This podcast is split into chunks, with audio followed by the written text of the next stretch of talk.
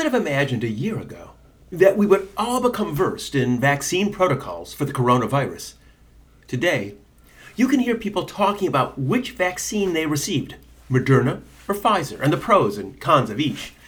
And now with the Johnson & Johnson vaccine coming online, which requires only one dose and doesn't need super cold refrigeration, I'm guessing there are going to be new conversations comparing the various options and how the vaccine should be distributed here in the United States and around the world.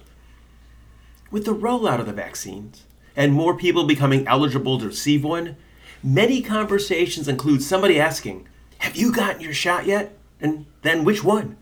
And if the answer is yes, the next question always seems to be, When do you get your second shot? And of course, then there are recommendations as how to mitigate the side effects of the vaccine. I have been on calls when people congratulate someone for getting the vaccine and even applauding as if the person receiving it had done something other than just simply being eligible. Oh, it's great that folks are getting the vaccine. And I think the joy people are feeling when they get it for themselves or they hear somebody else has gotten it reflects how tired people are. Tired of worrying about contracting COVID, tired of social distancing and being away from family and friends, tired of our lives being turned upside down because of this pandemic. The joy and excitement that people are expressing is in direct proportion of what we have been experiencing this year. Interestingly, as an expression of people's joy for having received the vaccine, people are posting pictures on Facebook.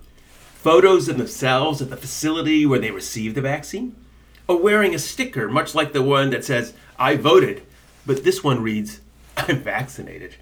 And some folks are even posting pictures of their vaccine record that lists the days and times they received their shots.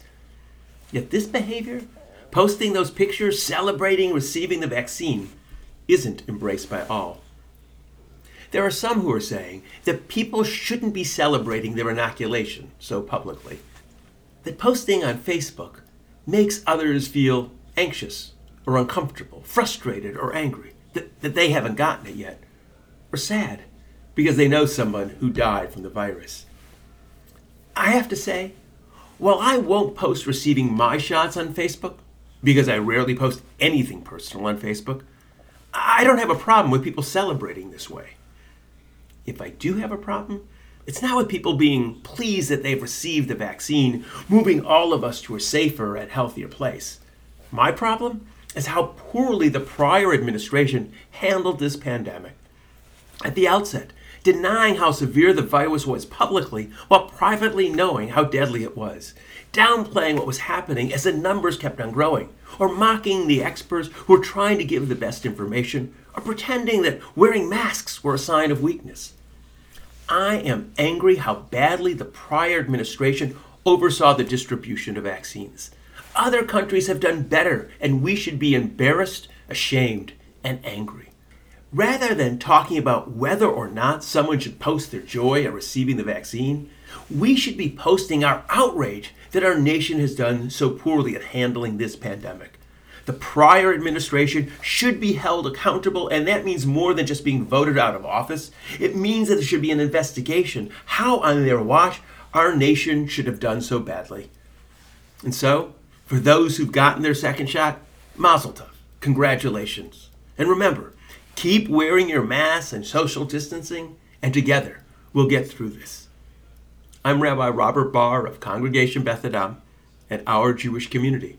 And as always, thanks for listening.